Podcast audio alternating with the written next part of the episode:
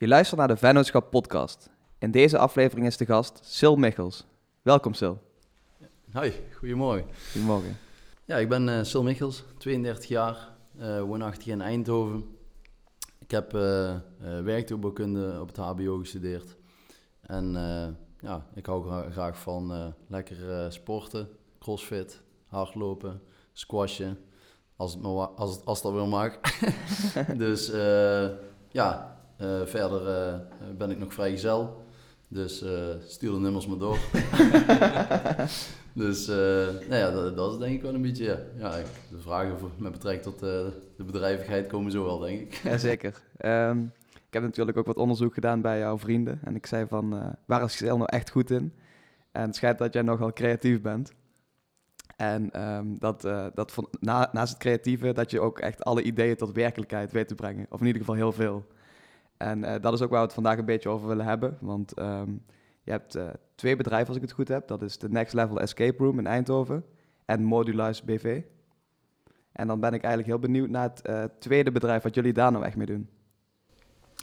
Modulize ja. BV. Nou, dat is eigenlijk een nieuwe BV die wij in oktober afgelopen jaar hebben opgezet. Um, dit bedrijf zorgt er, of met dat bedrijf willen we in samenwerking met Bosch Rexrood, die is toeleverancier van uh, aluminiumprofielen, maar ook van uh, andere hoogwaardige elektronica, transportbanden, schroefmachines en dergelijke, willen wij eigenlijk de werkplaatsinrichting voor high-tech bedrijven verbeteren. Dus uh, dan kun je denken aan uh, in hoogte verstelbare ergonomische werktafels die ook uh, voor ESD of cleanroom omgevingen zijn. Dus ESD wil zeggen dat je elektrostatische of producten die onderhevig kunnen zijn aan elektrostatische ladingen, dat je die daarop kunt assembleren. Dus ja, waar printplaten in zitten. Uh, en cleanroom zijn ja, ruimtes waar je heel, heel weinig stof zeg maar, in een ruimte mag hebben. Dus uh, dat zijn echt voor de high-tech bedrijven. Daar zit je in Eindhoven natuurlijk uh, goed. Mm -hmm. Dat is ja, een van de meeste high-tech regio's, denk ik, ter wereld, zeg maar. Dus um, dat is het idee. Um, dus daar hebben we ook al, een, al wat producten gemaakt en ook een offerte uitstaan bij uh, bij een klant. Maar ja, ik hoef jullie niet te vertellen dat uh, op dit moment, ja, het was eigenlijk uh, het perfecte tijdstip om het bedrijf te starten voor ons. maar ja, meteen daarna werd het eigenlijk ook de meest slechte tijdstip. Maar daar kan helaas niemand, niemand niets aan doen. Dus voor nu, ja, het staat niet helemaal stil. Daar kom ik dadelijk anders nog wel op terug. Maar um, we hebben, het is natuurlijk nu heel moeilijk zeg maar, om bij bedrijven binnen te komen. ja, om eh, producten te verkopen of dingen te doen überhaupt binnen andere bedrijven. Dus. Maar richten jullie dan echt op die productiehallen of ook op kantoorruimtes? Nee, het is inderdaad uh, vooral gericht op de productiehallen inderdaad. Um, en uh, ja, het, de bedrijven, ja, het, het kan ook, uh, het kunnen ook best bedrijven zijn die, die geen elektronische componenten of zo maken. Maar het kan ook gewoon zijn dat een bedrijf bijvoorbeeld die dingen verpakt een transportlijn wil hebben. Mm Dan kunnen wij de transportlijn daarvoor bouwen. Um, dus ja, het, het, het, is, het is wel vreemd. Het kan ook een magazijn, inderdaad, uh, productiewerkvloer. maar we gaan uh, geen, in principe geen, geen kantoorwerktafels maken. Ja, als je wil kan dat. Maar ja, dan heb je denk ik wel gewoon in de markt al oplossingen die goedkoper zijn.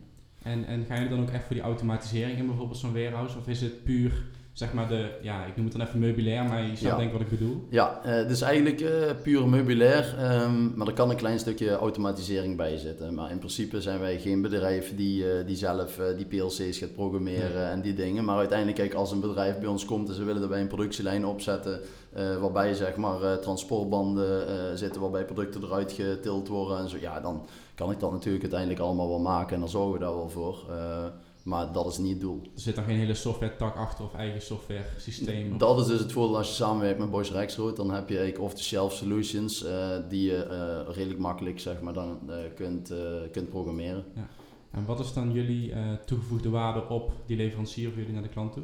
Nou, we hebben, denk ik, dit bedrijf heb ik trouwens met, met twee andere jongens gestart. Um, die ook echt ieder een, ja, een heel brede ervaring hebben. Hun hebben samen ook al een ander bedrijf.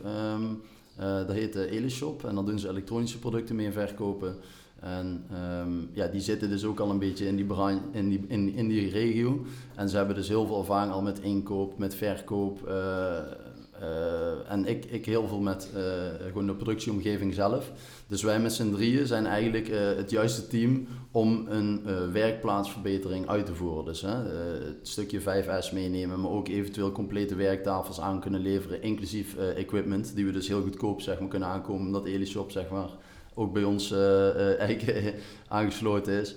Eh, dus eh, ja, wat is het voordeel voor een klant? Is dat ze naar ons toe komen en zeggen: Oké, we willen een product. eh, dat product is eh, assembleren bijvoorbeeld. Dat product is zo en zo groot. Ja, eh, hoe kunnen we dat doen? Nou, dan kunnen we echt gewoon. Ik kan gewoon op de vloer mee gaan kijken hoe wordt het geassembleerd, hoe is het slim om het product op te delen, wat zijn de subassemblies.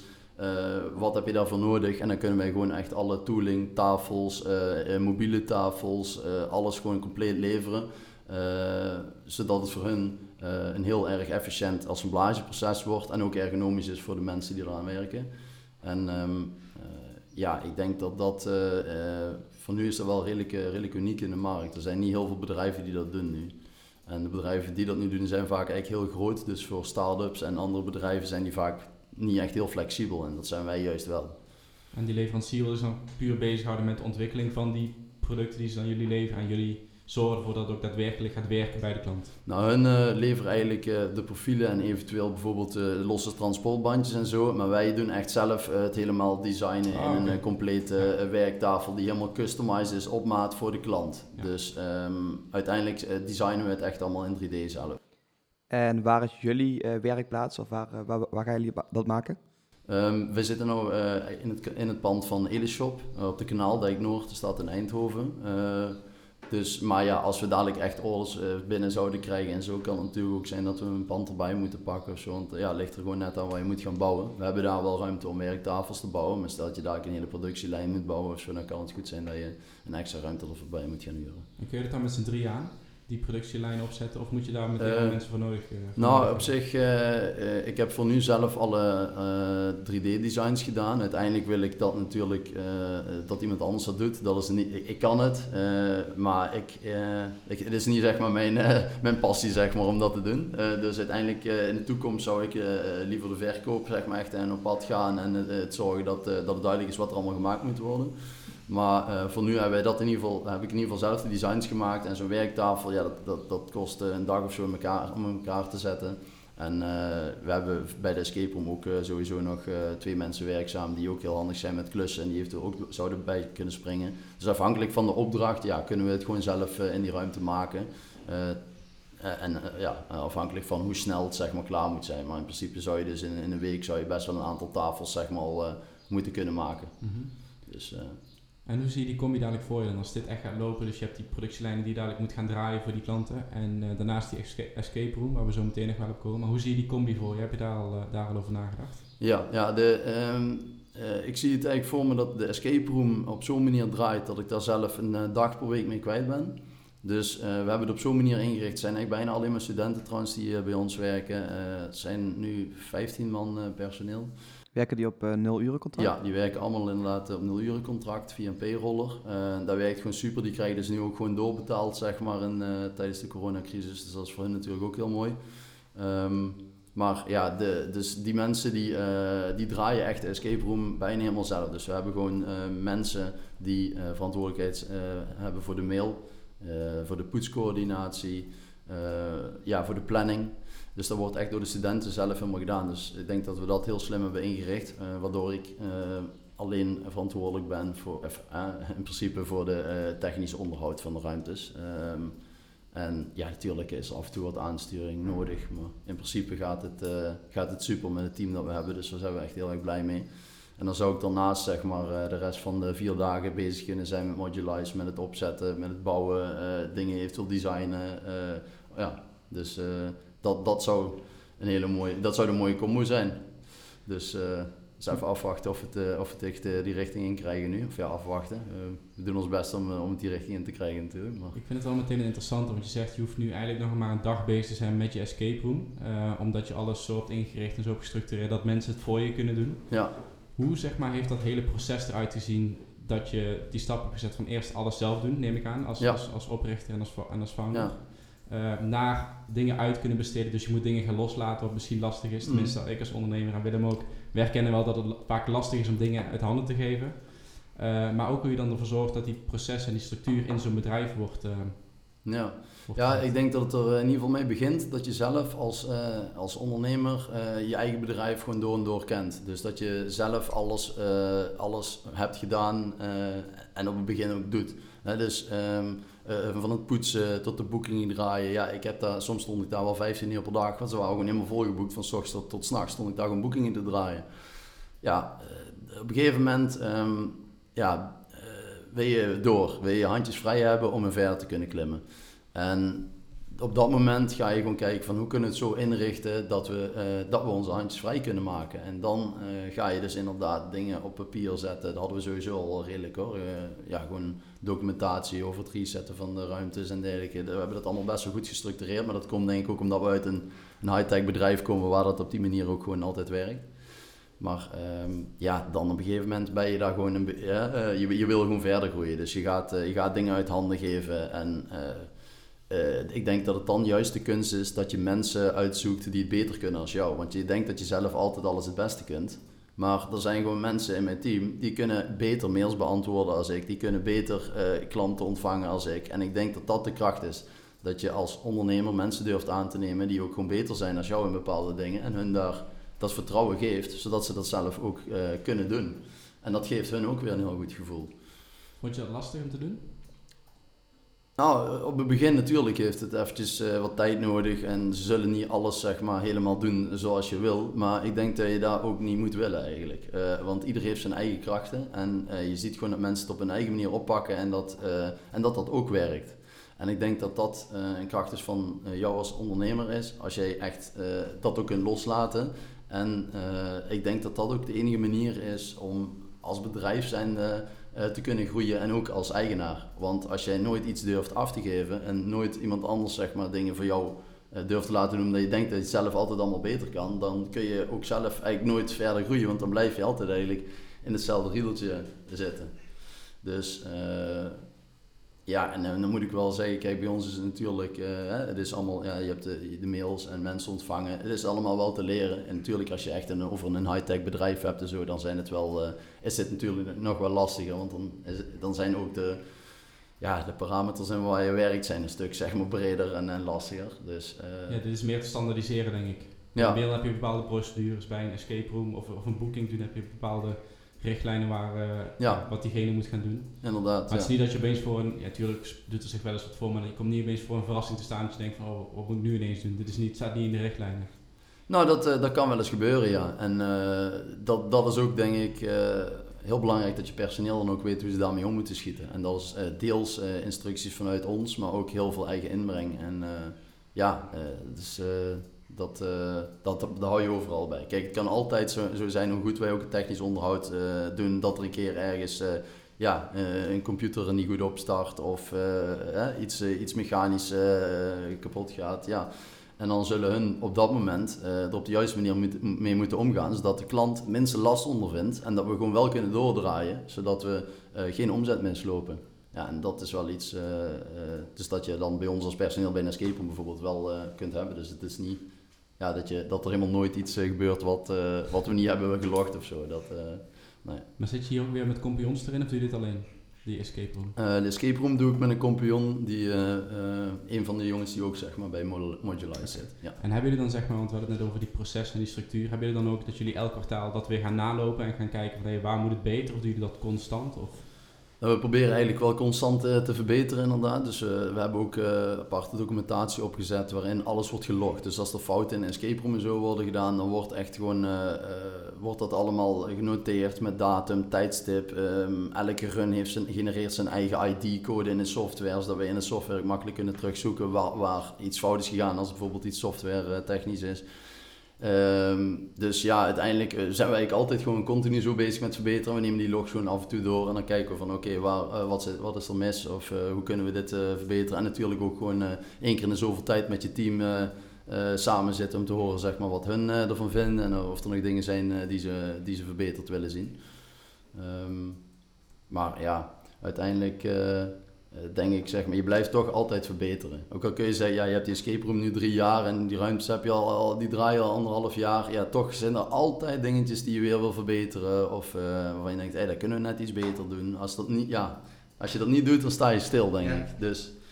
Hey, heel, even, heel even terug naar, uh, naar het begin. Hoe is dat idee ontstaan om een escape room te beginnen? Nou, uh, Marijn, uh, ja, die, uh, Marijn is eigenlijk een oud collega van mij van ProDrive Technologies. En um, toen zijn we een keer s'avonds een biertje gaan drinken. Dat kent, kent iedereen wel, denk ik. en toen hebben wij, ja, toen had hij in het buitenland, ik geloof in Hongarije of zo, een keer een escape room gespeeld. En hij vroeg of ik dat kende. Nee, nooit van gehoord. toen legde hij dat uit en ik dacht, wow, dat is wel echt geniaal. dat je mensen ja, in een ruimte zit waar je zelf echt allemaal dingen mag doen. Alleen toen was het nog heel veel met, ja, puzzeltjes, uh, symbooltjes omzetten, sommetjes, weet ik veel. Hè? Hoe lang is het geleden dan ongeveer? Uh, dat was vijf jaar geleden.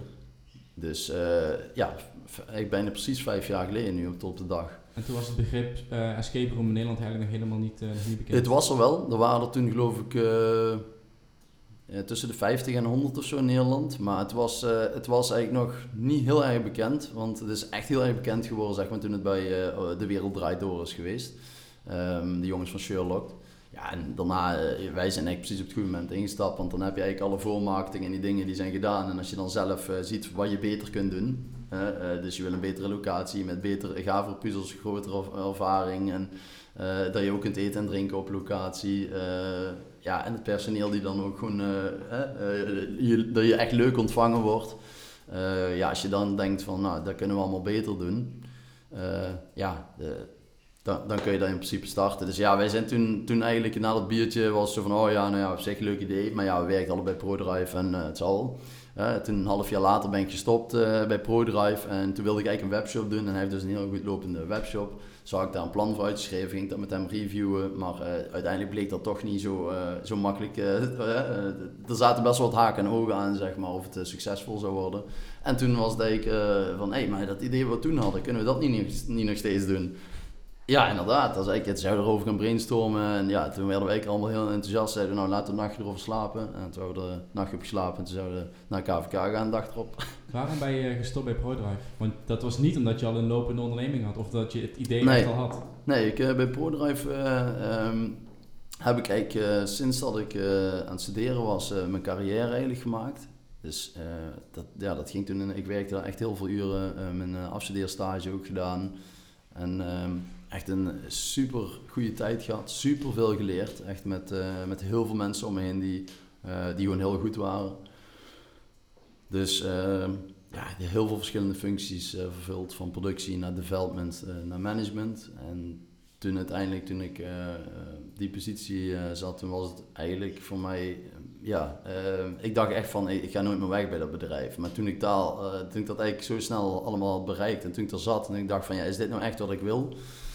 Toen, uh, toen, toen was het wel even schrikken. Toen was het echt eventjes oogkleppen af en uh, wat sta ik nou en wat wil ik doen. En dat, ja, dat was best wel even lastig eigenlijk die periode. Um, toen samen met de directie ook samengezeten en gewoon beslist van dat het beter is voor mij om, om, ja, om gewoon te stoppen daar.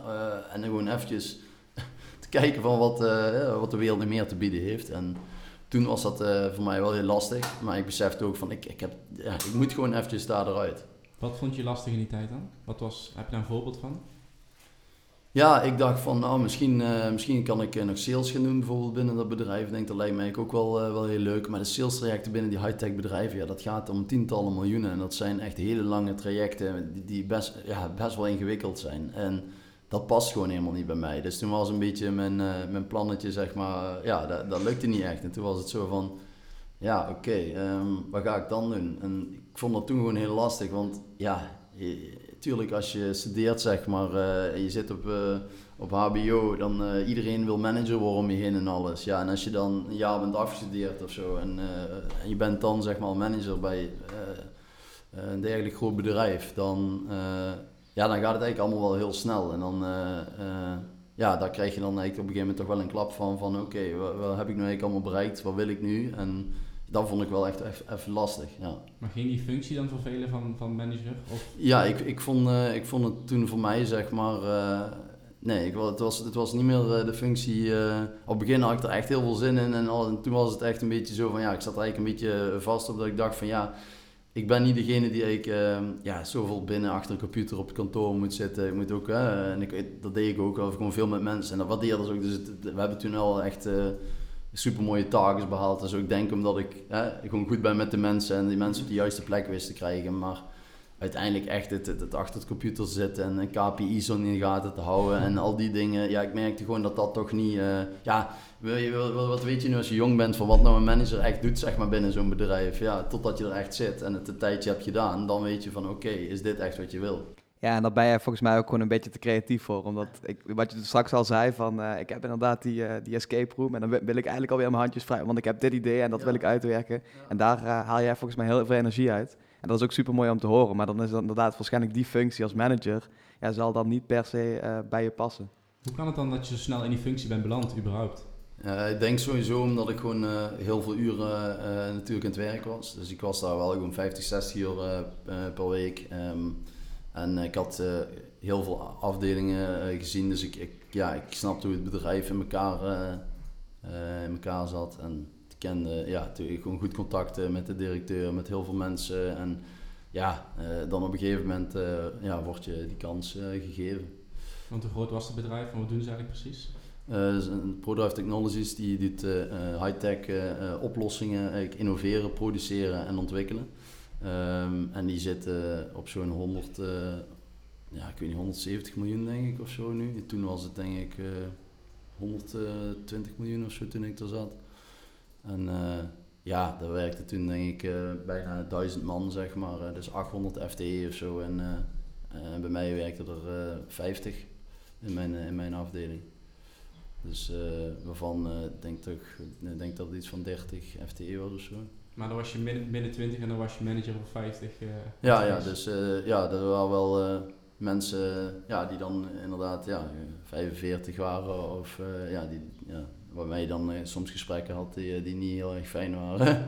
uh, maar ook natuurlijk wel soms heel, ja, hele leuke gesprekken. Het heeft natuurlijk altijd twee kanten. Maar ja, dat was af en toe wel, wel apart. Maar ik vond het wel mooi dat, dat iedereen het wel...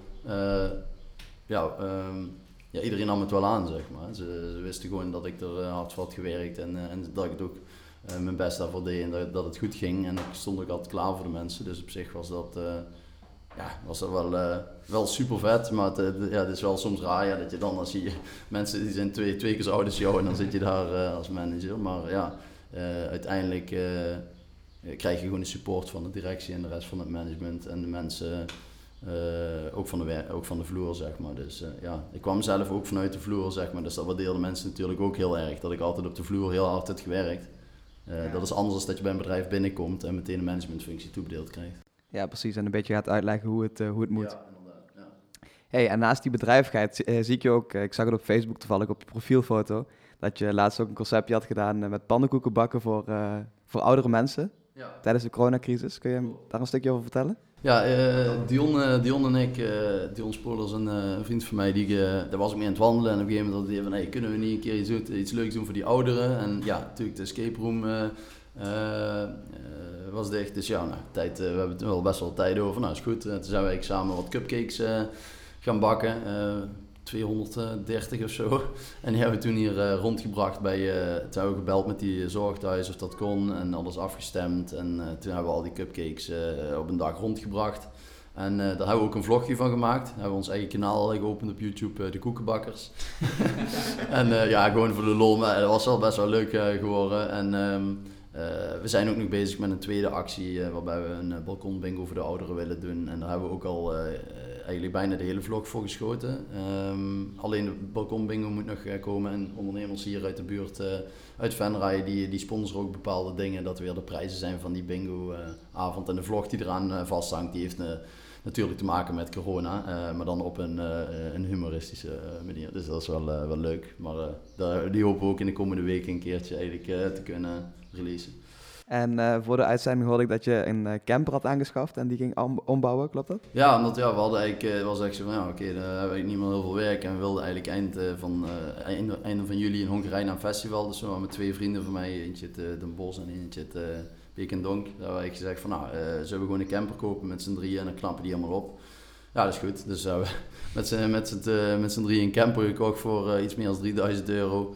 En ehm, ja, die hebben gewoon echt helemaal, ja, gewoon van binnen echt in een plantenwand in, nieuwe wanden gezet, rotswanden, komen infinity table komt erin, ledverlichting. De hele buitenkant hebben we gewoon helemaal schoongemaakt, die is helemaal overgespoten kennen we een of ander iemand, uh, machinespuiter, ja, kratje bier neergezet. en uh, weet je, normaal is dat super duur. En ja, dat kostte ons nu echt iets van, ik weet niet, 70 euro een krat bier of zo. Weet je. Dat was, en dat is echt super vet geworden. Zij is nou echt een soort van, ja, een beetje, ja, de, een soort van beige goud met mat zwart, zeg maar. Dus dat is, wel echt heel vet. Dus we zijn, we gaan, vanavond zijn we ook weer met z'n drie eraan het klussen. Dus ja, echt heel vet. Ook een, een stierenvanger ervoor opgelast en zo. en uh, met, met lampen en alles. Een dashboardje erin gemaakt, van alles. Maar het, het festival Renido, wat zijn dan de plannen met de camper? Nou, we dachten eigenlijk gewoon even rond te gaan trekken in... Uh, uh, ja, eigenlijk dan de, de Balkanlanden daar. Maar we hoorden nu zeg maar dat in Servië de festivals waarschijnlijk wel doorgaan. Dus wij denken dat we nu gewoon verzet, gaan verzetten en dat we in Servië naar Exit Festival of Transylvania, heet het volgens mij, festival of zo daar naartoe gaan. Ehm, en ik heb ook nog een paar mensen uit Servië, die komen eigenlijk normaal bijna elke maand bij mij slapen, zeg maar. Uh, die, die komen hier altijd uh, auto's handelen en zo. Dus die ken ik via Airbnb, maar zijn inmiddels eigenlijk gewoon vrienden geworden. Dus die, uh, ja, die hebben ook gezegd, kom maar hier langs, dan gaan we in de rivier staan en dan gaan we barbecuen en dan maken we daar leuk. Dus ja, dan gaan we denk ik daar ook nog eventjes langs. Want je hebt sowieso vroeger ook best wel veel, je bent ook best wel vaak in het buitenland geweest, of niet? Met reizen? Ja, op zich best wel wat, ja, bij bedrijven? Nee, ik bedoel zeg maar qua in je studententijd. Uh, ja, op zijn studententijd niet per se, maar uh, ja, over het algemeen ben ik best wel wat uh, weg geweest inderdaad. Maar het is eigenlijk pas eigenlijk begonnen toen ik ondernemer ben geworden. Ja. Toen ik ondernemer ben geworden, ja, dan heb je geen baas die zegt hoeveel vakantie je kan nemen. En als je je bedrijf goed inricht, ja, dan kan je compagnon een keertje in Amerika gaan, een maand gaan rondreizen of zo. En ja, dan was ik weer een keer een maand in Zuid-Amerika op reis. ja, dus toen heb ik wel sinds ik ondernemer ben, had ik niet eens een beetje zitten bedenken, maar ik heb toch wel heel veel maanden per jaar vakantie gehad. Ja. Want ik, ik, er zijn zoveel dingen door elkaar, weet je wel. Dat vind ik echt fantastisch. Maar dan denk ik van, waar haal je ten eerste de energie vandaan? En ten tweede, hoe haal je dat, zeg maar, qua planning? En ook qua planning in je hoofd, weet je wel. Van waar ga ik aan denken? Of loopt dat allemaal vanzelf? Of... Nee, nee. Dat is, het is soms ook best wel, uh, ja, best wel uh, lastig om er allemaal tussen te schakelen. Maar wat ik denk dat het belangrijkste is, is dat je ook gewoon uh, ja, op je kracht zit. Dus dat zorgt dat je mensen om je heen hebt waar je, waar je op kan vertrouwen, op kan bouwen. En, um, en ja, zeg wat je doet en doe wat je zegt. dus uh, zorg dat je het, het, ja, het zo inricht dat, dat de mensen op hun talenten werken. En dan vindt iedereen het leuk, zeg maar. En je hebt gewoon zelf ook al meer ruimte om nieuwe dingen te doen. Dus, uh, maar uiteindelijk, uh, kijk, net als toen, ja, het, was best wel lastig toen. Want toen, ja, met de, nieuwste escape room die we toen hebben gebouwd, dat was echt een immens project. Daar hebben we echt heel veel geld in gestopt. En dat was echt, uh, dat was, zou eigenlijk klaar moeten zijn voordat ik ging, maar dat was dus niet klaar. En toen ging ik twee maanden op reis. Dus ja, dat was wel eventjes zo van oké, ja, dan ligt het stil. Je betaalt natuurlijk gewoon huur daar in het centrum en zo. Dus dat was wel even lastig. Maar ja, dan, ja toch denk je dan, ja, het is gewoon, we hebben ons best gedaan. meer kun je nu niet doen. En daarna ben je terugkomen en dan gewoon volle gas meteen erop. En dan heb je hem klaar. Ja, en, en dan was het doel om een top 10 kamer te bouwen. En dan wordt het uiteindelijk de nummer 1 van de Benelux. Ja, dan is dat natuurlijk wel geweldig dat je de, dat, dat lukt. Waar is die nummer 1? Want ik zag het inderdaad op jullie website. Waar is die nummer 1 op gebaseerd? Ja, dat is het mooie. Er zijn verschillende review websites. Maar er is één uh, onafhankelijke uh, review website waarin je, je ook niet kunt betalen zeg maar, om bovenin te komen staan. En... Uh, uh, waar echt gewoon alleen reviews op staan, gewoon van mensen die, die ook niet betaald worden of zo. En uh, dat is escapetalk.nl. En op die website daar staan wij nu al meer dan een jaar op nummer 1. Dus dat is ook specifiek in jullie, in jullie branche? Die ja, dat is echt, uh, echt uh, op escape rooms gericht. En uh, het zijn er inmiddels meer dan duizend. Dus het is niet dat we van In Nederland of in de Benelux? In de Benelux, okay. ja. Maar ik moet wel zeggen, in Nederland zijn er veruit het meeste. in, in België misschien een paar honderd, zeg maar. En in Luxemburg niet heel veel. Dus, Zie je daar nog potentie om, om daar ook een locatie te openen, bijvoorbeeld in België? Nee. nee een escape room bouwen kost heel veel tijd, heel veel geld. En het is heel moeilijk om het helemaal goed te krijgen. En je kunt het ook niet heel uh, ja, niet zo super makkelijk eventjes uh, kopiëren. Ja, het kan wel, maar het kost gewoon weer heel veel tijd. Hè, normaal, eh, kijk, als ik een stukje software bouw en ik ben er klaar mee en ik verkoop het, is het Ctrl-C, Ctrl-V. maar met een escape room, je moet alles opnieuw inkopen, alles opnieuw testen, alles opnieuw. Natuurlijk, de software heb je geschreven, die maar dat is maar een klein, ja, een klein gedeelte. Je moet toch alles fysiek bouwen. Dus ehm, wat dat betreft is dat best wel lastig. We hebben het overigens wel gedaan. Hè? Dus we hebben toen uh, 2016 uh, onze eerste escape room verkocht aan de andere kant van de wereld. Dus die hebben we toen hier in Nederland helemaal opnieuw gebouwd, geassembleerd, getest. En toen op een schip gezet richting Aruba. En toen zijn we met een team erheen gevlogen en toen hebben we daar uh, ja, op Aruba bij de high-rise hotels achter de McDonald's hebben we onze escape room opgebouwd. ja, echt precies volgens schema. Gewoon twee weken hadden we ervoor gepland en in twee weken stond de hele room daar. Dus dat was echt... hoe, doe je dat, hoe doe je dat logistiek? Ja, dat was, dat was heel lastig. Um, vooral, ja, ik, ik eigenlijk niet te veel verklappen natuurlijk over mijn escape room, maar mijn eerste room, daar, daar zit, ja, er zitten wel dingetjes in, dat gaat de douane zeg maar niet heel leuk vinden. Um, dus uh, ja, we hadden zeg maar, ja, het, het logistiek gedeelte heeft Marijn sowieso eigenlijk helemaal gedaan. Dus echt zorgen dat alle douanecodes en al die dingen goed, goed zaten. Maar uiteindelijk, ja, aan die kant zeg maar, die keel die ons escape room kocht, die deed de douane ook trainen. Dus ja, dat was zeg maar, je moet netwerken. Ja, dat was jullie geluk. Dat is uh, gelukt, ja. Dat is echt ongelooflijk dat dat allemaal is gelukt, ja. Want uh, dat was echt 3,5 week varen uh, en dat alles heel is aangekomen. We hebben zelf de vrachtwagen en zo, de container, zeg maar, alle items erin moeten stoppen. En ja, dat ging allemaal met net en, en met zakken, luchtzakken ertussen, omdat dat schip deins en zo, weet je wel. ja, het is allemaal ja, echt super gegaan eigenlijk, dus. En hoe groot is zo'n escape room? Of die in dat geval? Deze was zeg maar uh, ongeveer uh, 40 vierkante meter, dus twee uh, ruimtes eigenlijk. En, ja, en dan hadden we ook nog de, de balie, zeg maar, de receptie en zo hadden we er ook nog voor gebouwd en ook erin gedaan. Ja. Dus er was één, één kleine container, zeg maar, echt eigenlijk tot de nok toe vol. Kon, het kon er maar op één manier in, zeg maar. Daar hebben we echt gewoon, we hebben al een aantal uren gewoon gepuzzeld om hoe het erin gingen doen. Wat, want, want je wilt dan in principe geen nieuwe vestiging openen, maar zou je dan wel concepten kunnen bedenken voor andere mensen? Ja, en dat, dat is iets wat ik nu ook aan het doen ben. Maar ik moet eerlijk zeggen dat... Uh, ja, dat vind, ik, uh, dat vind ik dan wel van de ene kant een beetje lastig. Want je gaat iets bedenken voor iemand anders. En ik weet natuurlijk uit mijn ervaring dat als je iets bedenkt uh, en je gaat het dan neerzetten, dat het, dat het dan nooit helemaal zo werkt als dat je denkt. Bij een escape room is dat gewoon echt heel lastig. Ja? Mensen kunnen alles zelf doen. Je kunt dus gewoon zelf rondlopen, dingen starten, ergens aanzetten, eventueel items misbruiken. Dus daar moet je allemaal over nadenken. Er zitten heel veel vrijheidsgraden in die je zeg maar moet, moet blokken. En dan kom je tijdens de test ook achter. Dus ja, en dan dan kost het eigenlijk best wel veel tijd, zeg maar. En, zo. en ja, het is niet dat je er super veel geld voor, uh, voor krijgt. Dus dan, uh, ja, ik vind het uh, voor nu zeg maar leuk om te doen, omdat, ik, omdat, ik, ja, omdat het nu best wel rustig is voor de rest. Maar ik wil straks liever mijn focus leggen op Modulize of, ja. of iets anders weer. ik wil nog heel even terug naar die, naar die reis waar we net over hadden. Ja. Toen je dus die escape room, die zou gepland zijn om, ja, voor die, voordat je ging, dat die af was. Ja. Gebeurde niet, je ging toch op reis. Hoe uh, heb je dat daar los kunnen laten? Heb je het een beetje ja. op, een plek, op, een plekje kunnen geven en zeg, dat je zegt van oké, okay, daarna pak ik het weer op? Ja. ja, ik heb dat op die manier gewoon kunnen doen omdat ik alles gewoon had gepland en het uh, ja, op die manier uh, ja, ook voor mezelf gewoon zo had van oké, ik had niet meer kunnen doen. Ik heb 50, 60 uur per week gewerkt, we zijn niet verder gekomen.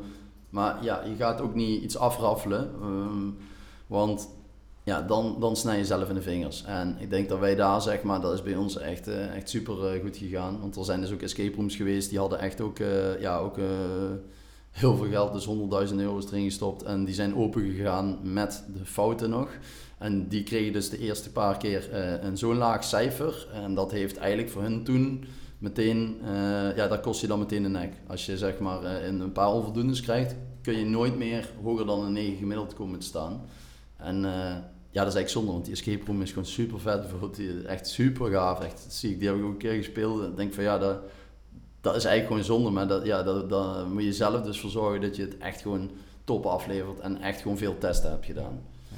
Dus je hebt wel die, die twee maanden even... Ja. Je, je hebt er geen slapeloze nee, ik, uh, ik heb daar uh, lekker door de bergen gelopen, mijn hoofd helemaal leeg gewandeld. En uh, ja, gewoon gezorgd dat, dat we toen ik terugkwam, zeg maar, dat ik weer ja, gewoon helemaal fit was en klaar om, om het af te maken. Ben je alleen op reis geweest? Nee, ik ben toen geweest met deels met een vriend van mij uit Nijmegen, deels met een vriend van mij uit, uit Den Bosch en deels met een, een vriend van mij van 61 uit Californië. Van 61? Ja, met hem heb ik ook Machu Picchu en zo vier dagen door de jungle gelopen. En, ja.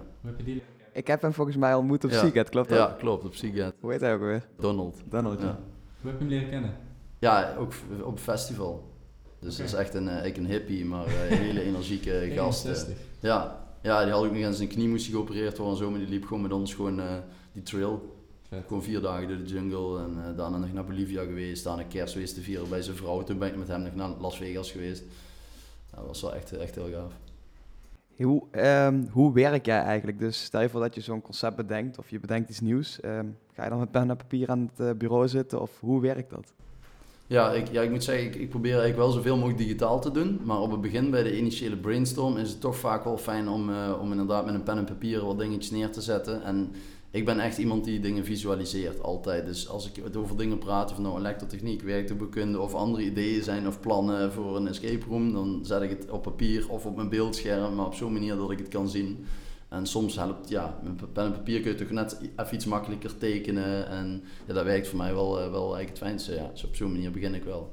Want dat is ook echt waar jouw kracht zit, toch? Bij het allereerste, eh, allereerste idee.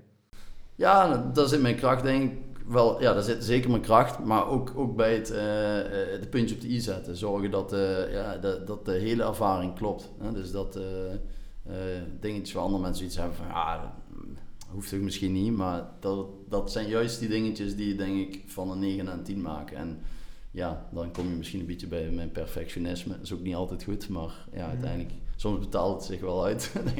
dus ja. Hoe ga je daarmee om, perfectionisme? Dat is wel lastig. Af en toe, ja, je wil het eigenlijk altijd allemaal goed doen, maar eh, dat kan natuurlijk niet. Dus eh, ja, dan moet je toch, eh, toch af en toe wel concessies doen.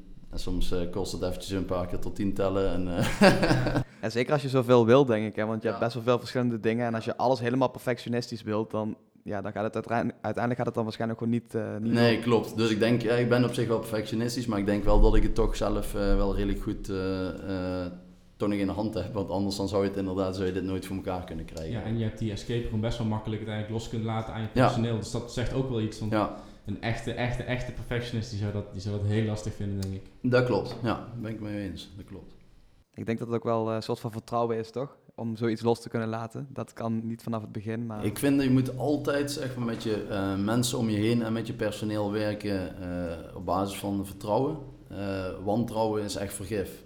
Als, als je op basis van wantrouwen met iemand gaat samenwerken of eh, whatever, dan eh, zorgt, dat, eh, ja, zorgt dat onherroepelijk voor, voor problemen in je, in je organisatie of in je relatie met, met die persoon. Dus ik werk altijd op basis van vertrouwen. En ik, ja, ja, dan, dan moet je natuurlijk op je gevoel afgaan. Want ja, je kunt altijd, het vertrouwen kan altijd een keer geschaad worden. Maar dat, eh, ik denk dat als je daar op voorhand al vanuit gaat, dat je dan eh, ook niet, eh, ja, dan kun je nooit het, succes echt bereiken, zeg maar. Of zo. Want dan ben je altijd op de verkeerde manier, denk ik, bezig. Maar lo- los van dat vertrouwen, heb je de zaken met jouw compagnons dan die twee BV's, heb je die wel echt goed op papier staan, Ja, zeg ja zeker. We, eh, dus we, dat vinden we, kijk, eh, je vertrouwt elkaar Mhm. en je weet wat je aan elkaar hebt. Maar dat betekent niet, zeg maar, dat je het niet zakelijk gewoon heel goed op papier moet zetten. Dus nee, alles, alles staat bij ons netjes op papier. We hebben echt eh, alles gewoon, gewoon ondertekend. En de, dus dat, ja, nee, dat moet gewoon. Het, is, het zijn wel zaken. En uiteindelijk, als er dingen misgaan, hoe je het ook wendt of keert, zeg maar, dan weet je wel dat het duidelijk is wat er dan gebeurt. Ja, we hebben het er met Maarten over gehad, die was hier te gast in Klopt. de derde, vierde aflevering. En die heeft dat heel, we hebben het best wel een tijdje over gehad, want er zijn heel veel familiebedrijven waarmee hij werkt, waar het allemaal op basis van vertrouwen gaat. Ja, En dan gebeurt er een keer iets en dan gaat het helemaal mis, dan ligt, staat er niks op papier. ja, En vaak denken mensen van ja, het kost alleen maar geld om dat vast te leggen en het is gewoon gedoe en ik wil er niet mee bezig zijn. Maar als er dan een keer iets gebeurt, dan wil je gewoon dat het zwart op wit staat. ja, klopt. Ja. Ja. Vet dat je zo geregeld hebt wel. Hey, wat eh, inspireerde jou vroeger? Ja, ik moet eerlijk zeggen dat, eh, dat ik vroeger... eh, wat denk je dat ik wilde worden, Willem? Oeh, dat durf ik echt niet te zeggen wat jij wilde worden. Nee, ik, wil, ik wilde eigenlijk gewoon boer worden. Echt? Ja, dus ik heb ook tien jaar bij een, bij een boer gewerkt. En ik vond het geweldig altijd in de buitenlucht en met de tractor rijden. En ja, gewoon ook met de dieren. En, en gewoon, ja, ik vond ik super lekker fysiek werk. Dus eh, ja, ik wilde vroeger boer worden. Ja, en eh, wat inspireerde mij dan? Ja, dat, wa- dat waren eigenlijk gewoon mijn ooms die boer waren. ja, en ja, ik vond het gewoon geweldig, gewoon op het land, zeg maar. Toen werkte jij bij Mikkels, denk ik, hè? Ik werkte toen bij Michels, eh, maar ik heb nog andere, eh, eh, oom die heeft een koeienbedrijf. Dus ja, daar kwam ik ook, daar ging ik ook wel eens gewoon slapen en werken. En ja, dat vond ik ook gewoon super mooi. Maar ik heb in principe altijd bij Sef Michels, of ja, bij Jan Michels gewerkt, bij de boomkwekerij inderdaad. En wanneer is dan die shift, is dat tijdens je studie dan ontstaan? Dat je dacht van, ik wil, ik wil toch een bedrijfsleven in? Ja, ja, dat was echt tijdens mijn studie dat ik dacht van ja, werktuigbekunde en studeren en dat ging allemaal wel van een leien dakje. Gewoon, ja, natuurlijk deed ik wel echt gewoon mijn best, zeg maar, maar uh, dat ging gewoon goed. Maar op een gegeven moment toen ik uh, uh, in Eindhoven woonde en ik dacht van ja, ik wil daar werk gaan zoeken. Toen ben ik dus bij ProDrive gekomen, daar gaan werken. Ja, en toen dacht ik van ja, ik wil hier gewoon eigenlijk, ja, manager worden. Ja, dat is toen dat was toen ook uh, ja, redelijk snel gelukt. Ja. Dus, uh, maar ja, en toen, ja, dan kom je eigenlijk bij het stuk waar we straks waren gebleven. Toen is het omgeschakeld naar waar ik nu, uh, nu zit. Wel grappig dat in elke levensfase dat je dan weer in één keer een heel ander doel hebt. Ja, inderdaad. Ja, ja dat klopt. Ja. Wat inspireert jou ehm, dagelijks in het werk? Waar sta je s morgens vroeg voor op? Ik sta s ochtends eigenlijk op voor te crossfitten. maar uh, in principe, ja, ik vind het gewoon uh, echt leuk als ik, een, uh, als ik aan een project kan werken, zeg maar. Dus dat ik echt iets heb waarvan ik, ja, waar ik graag, ja, waar ik, waar ik van denk van oké, okay, dit vind ik vet om te maken. Dus je moet gewoon echt iets hebben van, en of dat dan, ja, het moet wel vaak een project zijn, is iets wat ik, wat ik echt verwezenlijk. Dus het is niet, niet per se, zeg maar ik zei, ja, ik heb een bepaalde documentatie of zoiets. Eh, nee, het moet echt iets zijn wat ik, uh, wat ik kan bouwen. Echt, echt het doen. Echt het doen eigenlijk, ja. Dat je echt iets, iets neerzet wat fysiek is, wat tastbaar is en waar andere mensen plezier aan kunnen hebben. Of, uh, ja, of gewoon heel erg ja, handig is voor hun, zeg maar. Dus, dus als je Modulize gewoon echt de perfecte werktafels of productielijn. Mensen denken van ja, dit is gewoon top, weet je. Hier kunnen we gewoon goed aan het werk. Het ziet er netjes en strak uit, gelikt dat, dat, dat vind ik gaaf. Hoe zorg je er dan voor dat die concepten, die ideeën die je dan bedenkt, dat die ook echt tot uitvoering komen? Want dat is waar Willem ook mee opende van... Uh, wij hebben dus via via gehoord dat jouw kracht is dat je iets bedenkt, maar het ook echt gaat doen. En ook mm. echt realiseert. Maar hoe zorg je er dan voor... Want ik weet dat zoveel ondernemers heel veel ideeën hebben, heel creatief mm. zijn, maar het, het belandt altijd onder op de stapel en er komt, er komt er nooit mm. van terecht.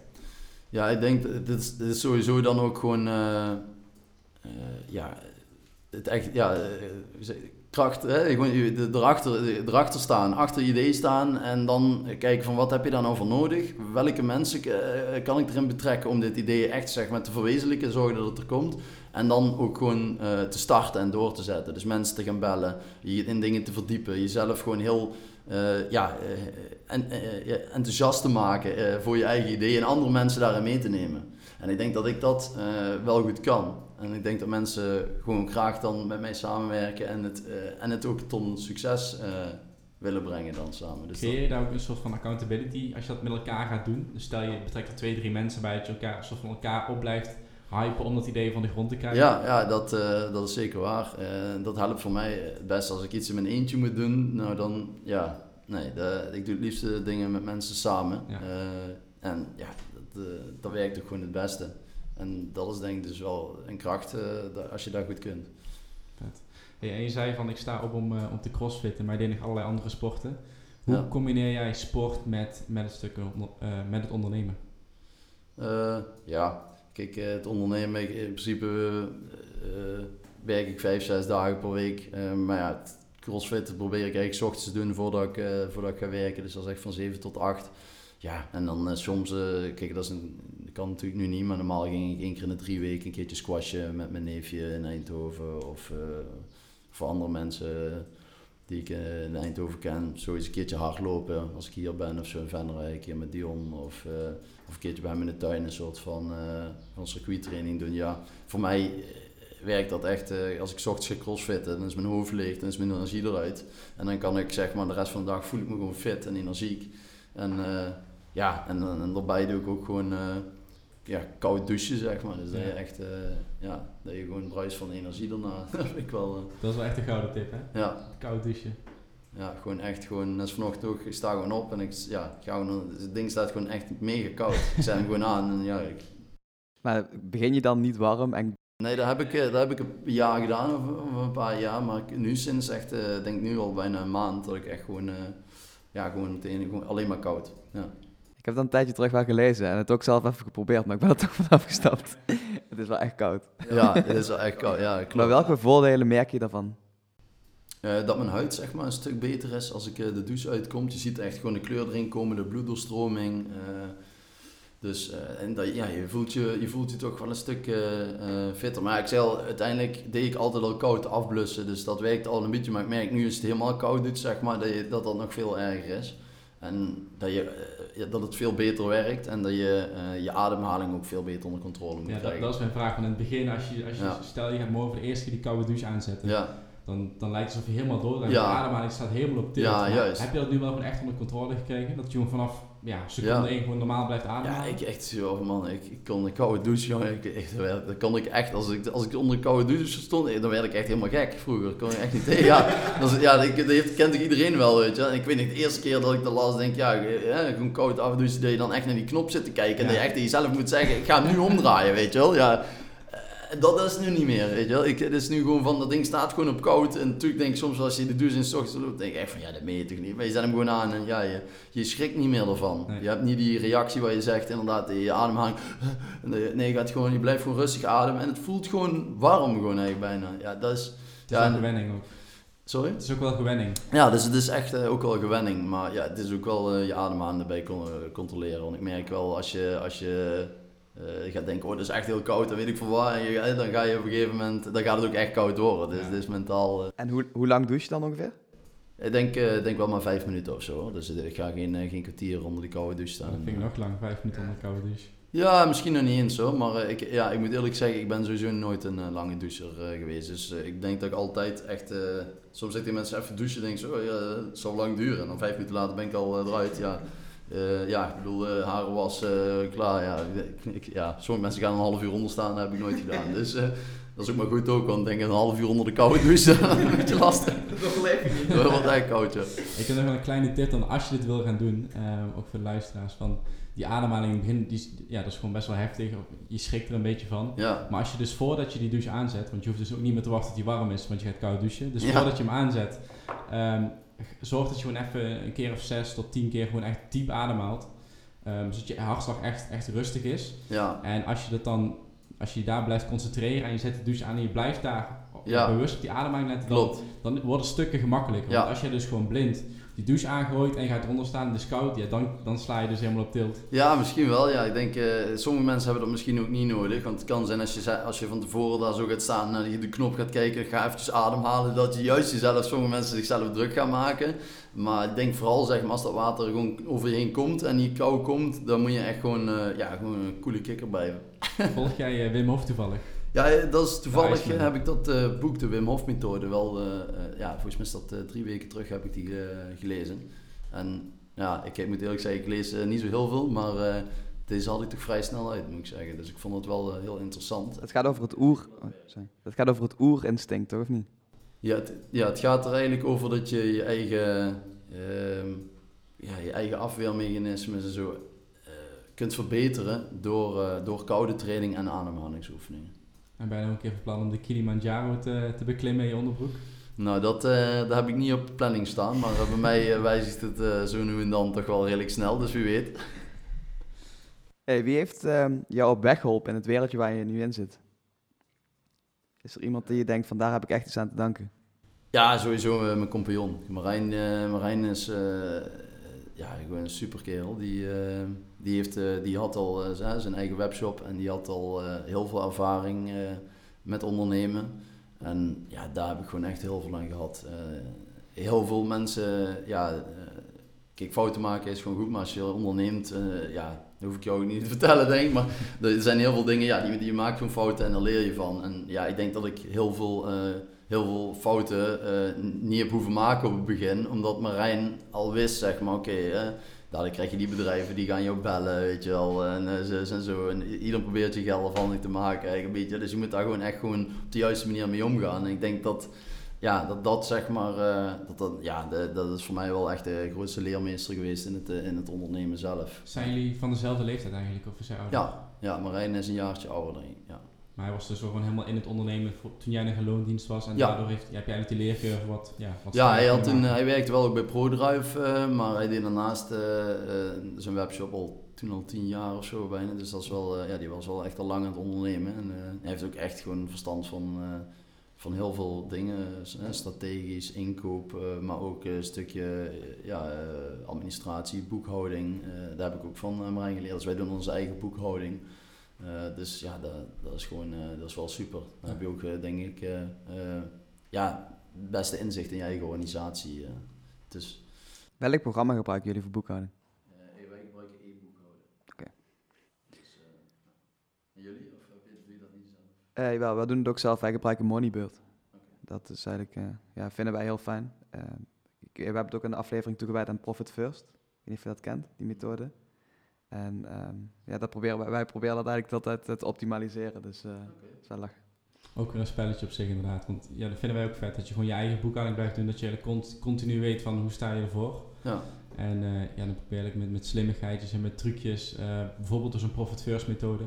eh, ja, eigenlijk maak je er zo van spelletje van. Daardoor blijft het ook leuk. Want het kan heel saai zijn. ja, Administratie en boekhouden. Maar ja, door, het- door, door er zelf een beetje een spelletje van te maken en er wat uitdagingen te vinden, ja, wordt het interessanter. Ja, want we, hebben- ja, we hebben op een gegeven moment gekeken van oké, we hebben dus een enorme investering gedaan om die nieuwe escape room te bouwen. En ja, ik had het idee van misschien kunnen we daar iets slimmers mee doen of op een andere manier zeg maar wegboeken. Dat je, eh. en toen eh, hebben we dus eh, contact opgenomen met Maarten Seibers van HLB. Die is bij ons gewoon langskomen, een kop koffie gedronken en die heeft ons een aantal hele goede tips gegeven. En ja, dat is het. dat had eh, bij ons uiteindelijk wel eh, een mooie fiscale uitwerking. Dus eh, dat vind ik wel leuk, dat je elkaar gewoon als ondernemers ook, ook helpt. Dus ja, dat. Welke, welke persoon inspireert jou op dit moment? Ja, Elon Musk wel. Ja? Dat, is, dat vind ik gewoon wel echt ziek. Dus vind ik ook wel een type die bij jou past. Ja, juist. Dat is gewoon echt zo'n geniale gast wat hij allemaal verzint. Zoveel ja, eh, geniale ideeën en, en wat hij dan voor elkaar krijgt met SpaceX. En ja, dat is gewoon, eh, dat vind ik ongekend. Onlangs nog, hè, dat hij, eh, dat hij naar de ruimte is gevlogen. Ja, Als, Ja. eerste, als eerste commercieel bedrijf sinds, of ooit misschien wel. ja, ja dat was, eh, was het vorige week volgens mij. Ja. Of was het eh, twi- of 20 mei of zo. Ja, dat was eerst niet gelukt. En toen hebben ze dat Ja. drie dagen later weer geprobeerd. En toen is het wel gelukt. Klopt, ja, dat is echt. eh, Maar ehm, je leest geen boeken, maar heb je zijn biografie toevallig gelezen? nee. Ook wel Ja, ik heb wel zijn eh, biografie eh, gezien op YouTube, zeg maar, als, eh, een beetje als verfilming hoe dat is gegaan. Ja. Maar eh, ja, dus eh, dat, dat vind ik dan wel mooi om te zien. Maar ja, echt, ja, inspireert. Kijk, van de ene kant, eh, ik vind het wel gewoon, het is gewoon super, eh, super vet om te zien wat hij allemaal bereikt. Eh, maar van de andere kant is dit natuurlijk ook wel, eh, kijk, zo'n zo'n iemand, eh, ja, dat, dat is... dat is mooi voor inspiratie, maar ik denk niet dat je dat moet eh, willen nastreven. Dat, eh, dat kan gewoon natuurlijk bijna allemaal niet wat die, eh, wat die gast allemaal voor elkaar heeft gekregen. Dat is eh, one, ja, one of a kind, zeg maar, zo- kerel. extreem in zijn, zijn werkethiek sowieso van zichzelf. Dat hij eh 80, 100 uur per week maakt. Maar Ja. ook wat hij dan eist naar al zijn werknemers. Eh, dat komt in die biografie echt heel sterk naar voren. Maar ook, ja, maar ook weer die, hoe hij dan thuis is, zeg maar. Dus verschillende relaties gehad en weer elkaar gegaan. Dat het gewoon zijn, zijn visie, zeg maar, zijn missie, heeft zoveel impact op al het andere. Ja, en op alle precies. relaties om. Juist, inderdaad. En dat vind ik iets, eh, ik, wil, eh, ik wil daar een juiste balans in hebben. Ja. Dus, eh, maar ja, nog iemand die me inspireert is bijvoorbeeld Armin van Buren. Daar luister ik ook gewoon vaker, State of Trance. eh.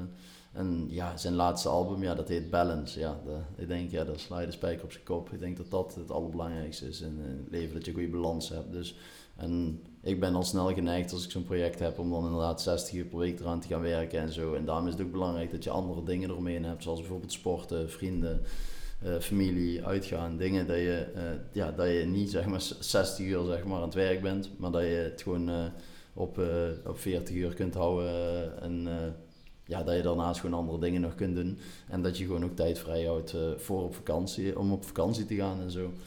Want ja, waar we het straks over hadden, denk ik van ja, oké, het was niet af te escapen, ik ben twee maanden weg geweest, maar daarna kom je wel helemaal met frisse energie erin en het- en dan maak je het af. Misschien als die twee maanden niet was weg geweest, eh, snap je wat ik bedoel, dan heb je misschien die verversie niet gehad en dan blijf je misschien een beetje, een beetje hangen. Dus Ja. uiteindelijk, ja. Ben je daar nog steeds bewust mee bezig met die balans of gaat dat eigenlijk vanzelf na een aantal jaar ondernemen? Nee, dat, ja, bij mij gaat dat sowieso niet vanzelf. Dus daar moet ik wel echt, eh, echt mee bezig zijn om te zorgen dat ik, eh, dat ik een juiste balans heb ja, tussen dingen. En dat, dat, dat, dat blijf je je hele leven zoeken. er is niemand die altijd precies in balans is, denk ik. Ehm, en ik merk dat gewoon soms aan mezelf ook dat ik een keertje moet mediteren of zo om wat energie vrij te krijgen, zeg maar, of wat dingen weg te. ja, gewoon, dat, dat voel ik echt gewoon uit, uit mijn lichaam stromen dan. Dat is echt af en toe is dat gewoon nodig. Maar met sporten en hardlopen ja, is dat ook, maar op een andere manier natuurlijk. Dus ik denk dat, ja, dat gewoon de verschillende dingen, als je die uh, op de juiste manier weet te combineren, dat je dan ja, het dichtste bij balans komt. Ja. Ik vind het wel vet dat je daar zo mee bezig bent. de Wim Hof methode, mediteren en ehm, ja, vind ik vet. Ja, ik denk dat uh, voor mij, uh, ik merk gewoon dat het werkt voor mij, die dingen. Dus ja, als je dat merkt, dan ben je stom als je, als je er niks mee doet, denk ik. Ja, klopt. Hey, waar ben je zakelijk gezien het meest trots op?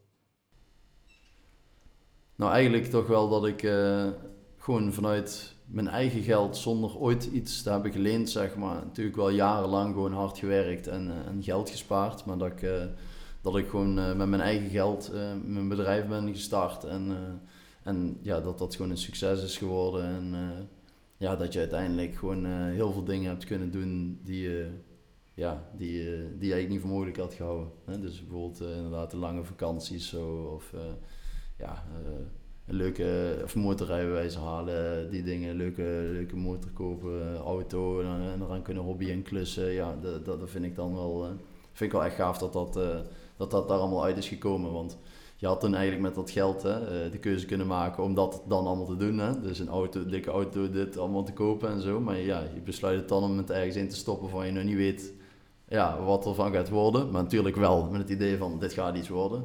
Maar dat het dan uiteindelijk ook allemaal nog veel beter gaat en mooier is dan dat je ik had voor kunnen stellen, zeg maar. Uh, ja, dat is... Uh, dat vind ik gewoon super, daar ben ik gewoon heel trots op. Heb je doordat je alleen maar met eigen geld bent gegroeid ook uh, fases gehad waarvan je denkt van hey, als we nu wel een investeerder zouden hebben, dan hadden we stappen veel sneller kunnen zetten? Of vind je het juist lekker op de manier zoals het nu is gegroeid? Ik vind het sowieso lekker op de manier zoals het nu is gegroeid. Maar uh, tuurlijk hadden we die in escape room een stuk uh, sneller uh, of eerder kunnen neerzetten. Maar de, die situatie was er toen gewoon niet na. Dus dat Marijn, het, je moet het wel, we moeten het wel met z'n tweetjes doen. Dus ik, ik had andere dingen, hij had ander werk. En uiteindelijk ja, is het gewoon super goed, denk ik, hoe het is gelopen zoals het nu is gegaan. En ik denk niet dat wij een investeerder nodig hebben gehad om ja, om, om dingen te kunnen doen. Ik denk in tegendeel, ik denk juist uh, zonder die investeerder word je heel creatief in het oplossen van dingen. En dan weet je mensen te vinden die je ook kunnen helpen, niet voor de hoofdprijs zeg maar. En uiteindelijk heb je gewoon, gewoon als team met de hulp van vrienden en kennissen om je heen, heb je gewoon, gewoon echt iets geweldigs neergezet. Dus. Ja, ik denk dat je daar ook wel echt karakter van krijgt, dat je alles helemaal zelf financiert. En precies dat, dat, je gaat heel creatief denken, heel anders. Want uh, je hebt soms hele, uh, hele grote dromen en ja, je, het moet toch gefinancierd worden. Het is heel makkelijk om te zeggen van oké, okay, ik ga ergens geld ophalen. Ja. En dan, um, dan word je misschien laks of zo, snap je? Mm. Ja, of je moet weer naar, naar de, hoe zeg je dat? Naar de mening van andere mensen een beetje bewegen. Want ja, ze investeren hier voor niks. Ze willen op zo kort mogelijk termijn een rendement uithalen. En die hebben dan ook wel een vinger in de pap om te zeggen van ja, oké, okay, mm. dit idee is leuk, uh, Sil, maar nu moet er geld verdiend worden. Dus we willen nu dit, dit en dit zien. Ja, kijk, ik denk in bepaalde bedrijfssettings dat het echt wel uh, heel erg goed kan zijn om een investeerder te hebben. En ik weet niet of je er dan uh, per se laks van wordt, dat denk ik niet. Ik denk dat je juist dan een enorme drijfveer kunt krijgen om gewoon je bedrijf binnen een bepaald aantal jaren gewoon uh, flink te kunnen laten groeien. tuurlijk zullen die mensen wel een vinger in een pap hebben, maar als je het gewoon super goed doet, zeg maar, dan, ja, dan zullen ze, zullen ze dat ook beamen.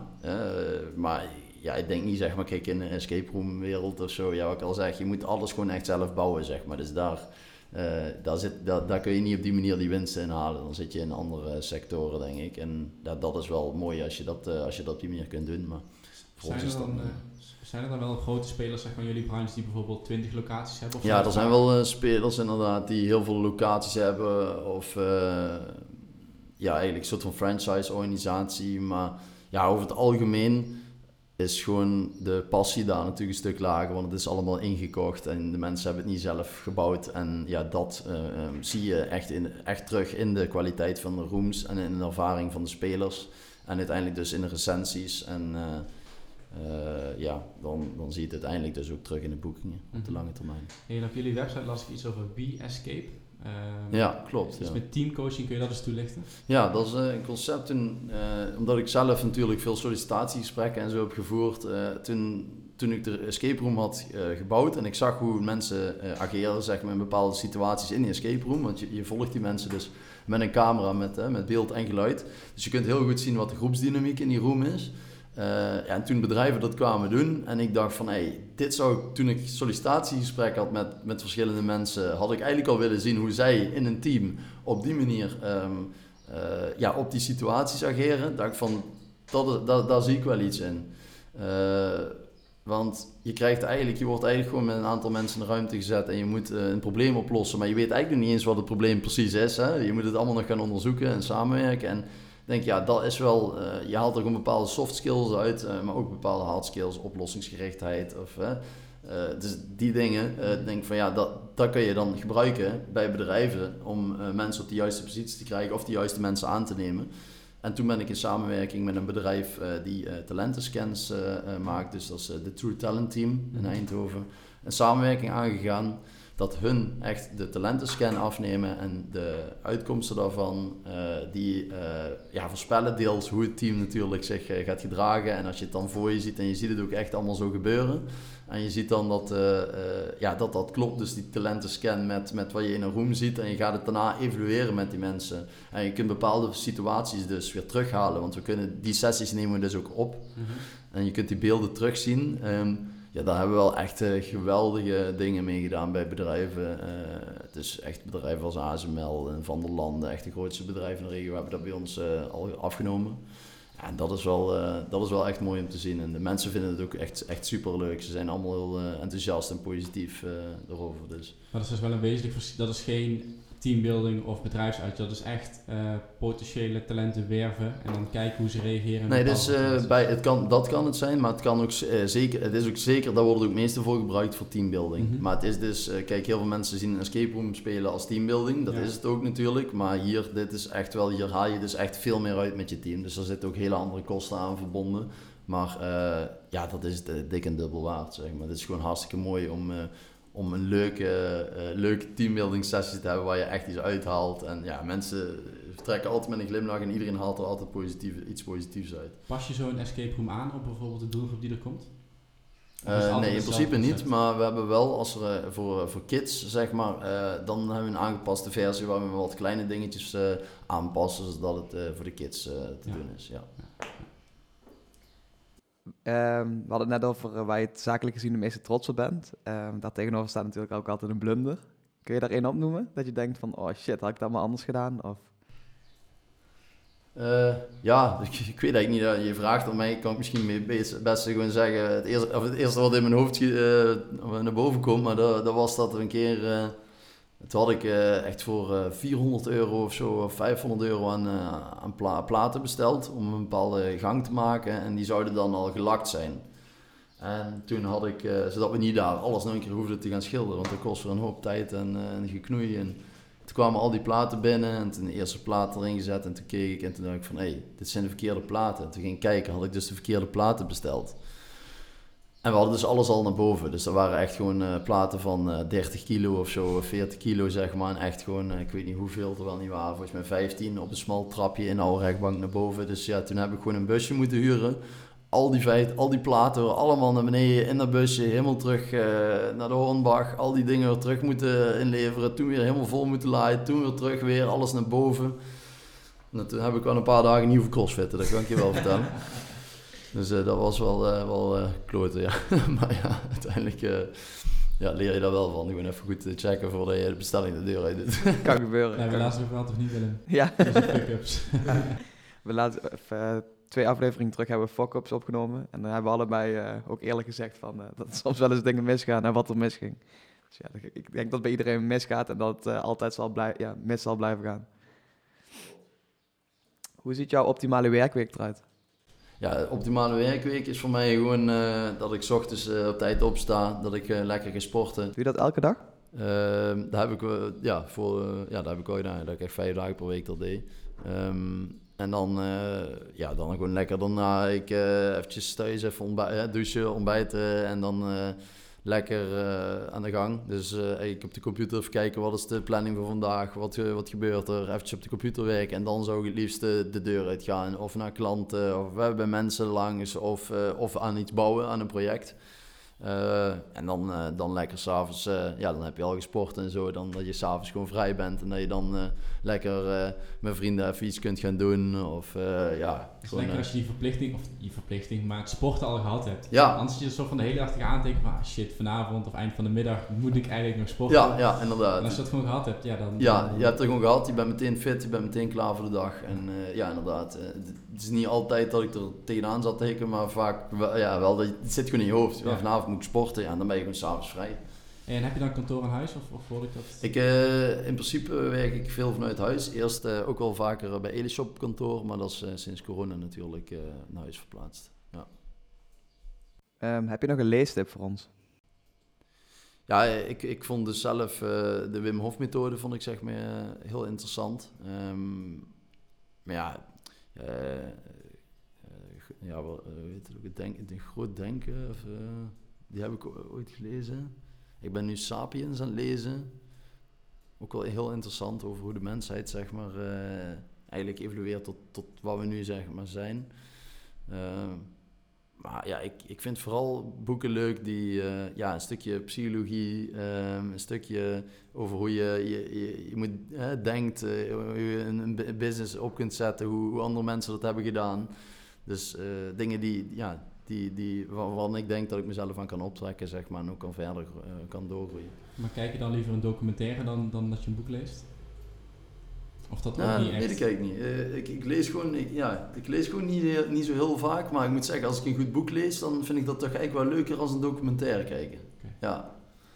Dus... Uh, Heb je favoriete film of serie? Ja, op zich, uh, ik heb eigenlijk niet heel veel series uh, gekeken in, uh, in mijn leven, maar ik vond Breaking Bad wel, wel heel vet. Um, daar heb ik ook, ook al mee gedaan, dus dat vond ik ook wel heel vet. Wat dan? Ja, dat kan, kan ik niet helemaal vertellen, maar dat heeft natuurlijk wat te maken met mijn bedrijf. En verder, ja, wat hebben we laatst gekeken? Die Casa, La Casa de Papel. Die vond ik ook al uh, wel vet. Maar ja, ik zei al, er zijn vast nog wel veel meer series die heel tof zijn. Maar um, ja, ik, ik, ik ben altijd liever dingen aan het doen dan dat ik zeg maar ik een serie aan het kijken ben op de bank. Dus uh, wat dat betreft gewoon uh, liever actief. Herkenbaar. ja. Goede eigenschap, denk ik. Ja, en ja, wat misschien ook wel leuk is uh, om, te, om te vernoemen. we hebben bij de Escape Room nu ook een nieuwe, een nieuwe Escape Room, Virtual Reality Escape Rooms. En dat is echt, dat vind ik wel vet. Dat is een stukje innovativiteit. dus we hebben echt de nieuwste Oculus Quest headsets, waarbij je dan met z'n allen in virtual reality zit, elkaar ook ziet in virtual reality, vrij kunt rondlopen in een ruimte en gewoon kunt samenwerken. Is dat wat ik laatst heb gezien op Snapchat? Uh, nee, niet met die, we hebben geen arcade games inderdaad met, uh, met, met pistolen, maar het zijn echt virtual reality escape games. Dus je moet echt uh, in een hele vette setting zeg maar dingen gaan oplossen. Maar ben je dan wel in die escape room? En dan heb je zo'n Oculus op? Nee, je hebt gewoon eigenlijk een, uh, ja, een beetje een lege ruimte, zeg maar. En uh, in die ruimte sta je dus tot maximaal vier personen met een headset op. En dan sta je in één keer in bijvoorbeeld een ruimteschip. Ja. is bij ons in, in, We hebben drie escape rooms nu, er worden binnenkort meer. Uh, virtual reality escape rooms dan. En ja, dat is gewoon zo geweldig dat je... Want VR vind ik altijd, je zet zo'n bril op en je bent afgesloten. En daar zit je dus samen in. En je kunt elkaar zien en je kunt samenwerken. Je kunt, ja, dat is echt, echt heel erg vet. Maar zou, zou het dan als we deze kantoorruimte helemaal leeg zouden halen, zodat zo'n zo'n room kunnen zijn? Ja. Als we allemaal zo'n zo ja. op hebben? Zeker, ja. Dus, uh, en het, uh, het mooie is dus dat ik um, nu, omdat we dus met uh, corona eigenlijk stil hebben gelegen, heb ik voor Modulize zo'n headset gepakt en heb ik zelf de producten die ik in 3D heb ontworpen in virtual reality gezet. En um, die producten heb ik de, hè, een maat van mij die heeft een, een virtual reality bedrijf, daar heb ik functionaliteit aan toe laten voegen. Dus ik heb bijvoorbeeld een werktafel die in hoogte uh, te verstellen is. En daar heeft hij gewoon voor gezorgd dat je als je op die knopjes doet in virtual reality, want je ziet gewoon je handen, je ziet de tafel staan, dat je gewoon erop drukt en dat die tafel in hoogte is versteld. En dat je op de lampknop doet en dat de lamp ook echt aangaat. Oh, en ik ga dus nu uh, uh, bij een bedrijf de producten van ons aan de directie presenteren in virtual reality. Uh, uh, in de cloud, zeg maar, op die server. Dus dat betekent dat eh, dat hun ook gewoon, iedereen krijgt zo'n bril op en we staan met z'n allen om het product heen. En we zien dat product en dat is gewoon hun op locatie. Maar toen ik het product dus aan het ontwikkelen was met die jongen, was ik thuis aan mijn computer bezig. Hij zat in Eindhoven. En we zetten allebei zo'n bril op en we stonden allebei samen om het product in virtual reality heen live te reviewen. Ja, dat is echt En geniaal. dat was echt eh, geniaal. Ik kan je echt vertellen, gewoon, eh, de- ja, je kunt gewoon tegen elkaar praten. Dat gaat gewoon allemaal via internet. En je, tikt, ja, je neemt het gewoon op, die video, weet je, van hey, eh, kijk, dit eh, kan een ander kleurtje, kun je die platen. Hey, die hoogte kan er niet een beetje aangepast worden. En ja, je zet je bril af en je staat in één keer gewoon weer in, de, in, in je woonkamer. En dan denk je van ja, dit is... Hoe ver zou dat, hoe ver reikt dat? Dus kan, dat, kan je dan in een ander land zitten? Of kan dat- Ja, ja, dus dit je kunt op die manier zeg maar eh, eh, gewoon producten eh, ja, op ware schaal eh, real-time met z'n allen in virtual reality reviewen. En ik had ook al het idee natuurlijk om daar weer een platform in te beginnen, dat bedrijven hun files onder NDA kunnen uploaden en dat ze dan, ehm, eh, ja, dat ze dan die, de producten in virtual reality kunnen reviewen vanuit Canada, Amerika, China, Nederland, met z'n allen eromheen kunnen lopen. Maar voor nu heeft het eh, heel weinig zin om daar tijd in te stoppen, omdat de verwachting is dat alle grote 3D-designprogramma's, eh, zoals bijvoorbeeld een Autodesk en dergelijke, een virtual reality exportfunctie integreren in hun applicaties, waardoor je dadelijk gewoon eigenlijk heel snel eh, vanuit jouw 3D-design naar een, eh, eh, een virtual reality eh, eh, review kunt gaan. Maar dit is dus echt een dikke USP, niet alleen voor je escape room met die, met die VR, maar Ja. ook voor modular. Ja, juist. Dus ik, ja, we gebruiken dan gewoon eigenlijk die headsets die we daar hebben voor dat. Eh, ja, we zijn dicht, eh, we kunnen niet draaien. Nou, dan gebruiken we het nu voor Modulize om onze producten te presenteren bij klanten. En ik denk dus dat in die branche dat nog heel weinig bedrijven doen.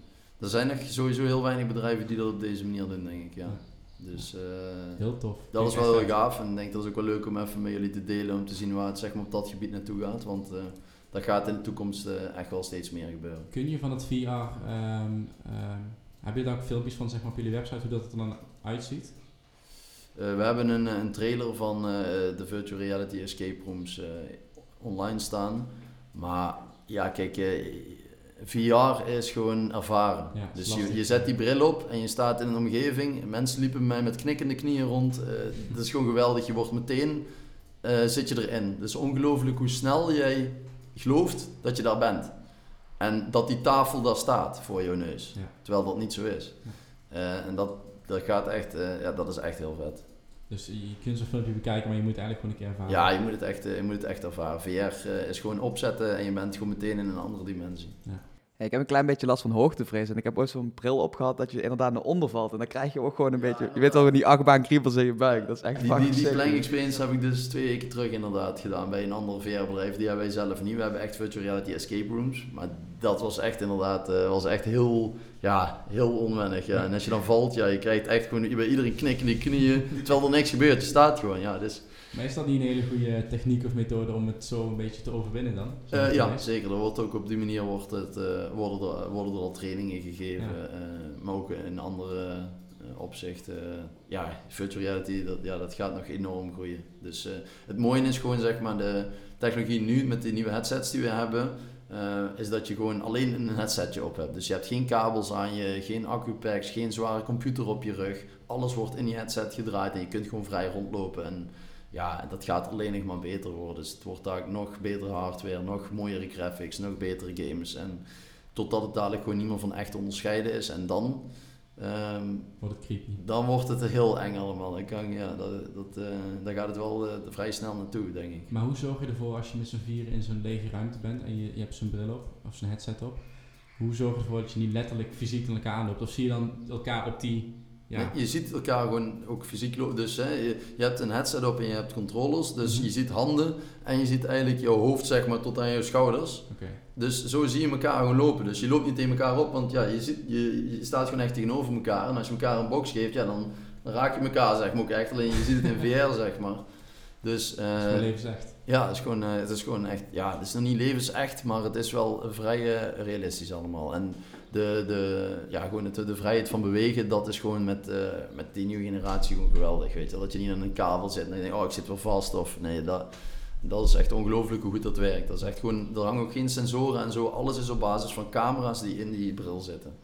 Dus dat, is, ja, dat, dat vind ik wel, wel echt vet en het is ongekend wat het ja, naartoe gaat straks, denk ik. Dus dat is wel... Want jij zegt van over een paar jaar wordt het echt heel creepy. Ehm, je bedoelt dat het zeg maar zo levensecht is, dat het, ja, dat, dat het gewoon bijna niet meer van echt te onderscheiden is? Ja, daar gaan, ja daar, daar gaan straks sowieso mensen eh, overlijden, denk ik, in, in virtual reality. Dus dat betekent dat je ergens gaat liggen, je gaat die bril opzetten en je zit in jouw eigen eh, wereld. ehm, die veel mooier is dan de wereld hè, waarin, waarin je nu bent. Waardoor mensen erin blijven hangen en gewoon niet meer eten. En gewoon uiteindelijk denk ik gewoon erin... eh, ja, dat zie je nu al met games, zeg maar. Dat er Oh, mensen oké. natuurlijk eh, doodgaan, zeg maar. Doordat ze gewoon niet eten en zeven dagen non-stop gamen. Maar met VR is dat eh, eh, nog veel meer immersive. Dus dat het Dus eigenlijk een soort van verslaving gaat zijn om in die andere Ja, wereld te zijn. Ja, dat, te eh, vluchten of zo. ja, dat gaat, dat, gaat, dat gaat heel snel gebeuren. Want de, je ziet nu al dat die headsets bijna elke keer uit zijn verkocht op Coolblue. Heel veel mensen zitten natuurlijk nou thuis met corona. Iedereen zoekt nieuw vermaak. En ja, die dingen die die, het wordt gewoon steeds goedkoper, steeds nieuw, meer. En het is nu nog redelijk nieuw. En heel veel, ja, zoals eigenlijk in de VR-wereld zeggen, we lopen eigenlijk 1-0 achter. Want de eerste VR-brillen, eh, ja, die werden aan mensen gegeven. En er werden wel acht banen ingetoond. Terwijl je op de stoel zit, ja, dat, dat is natuurlijk niet met, met wat je voelt. Dus je wordt helemaal misselijk en ziek. En nu is het gewoon bij die brillen die wij hebben, je hebt dat op. En elke beweging die je doet klopt precies, correspondeert met jouw, even, met jouw evenwichtsorgaan en alles. Dus je wordt niet meer ziek en het is gewoon zo realistisch. Ja, en als dat straks zeg maar thuis is en je hebt een soort van iets waar je, of je gaat ergens in liggen, of een omnidirectional treadmill waarin je gewoon alle richtingen op kunt lopen met zo'n bril op, waardoor het allemaal eh, lijkt te kloppen en dat je niet ziek wordt en daar gewoon heel lang in kunt zitten. Ja, dan denk ik dat mensen hier wel echt in gaan ontsnappen. Ja, dus, eh. Denk je dat dat met wet en regelgeving is ehm, deels te voorkomen? Dat mensen echt dat, dat vluchtgedrag daar gaan vertonen? Ik denk dat het heel lastig is.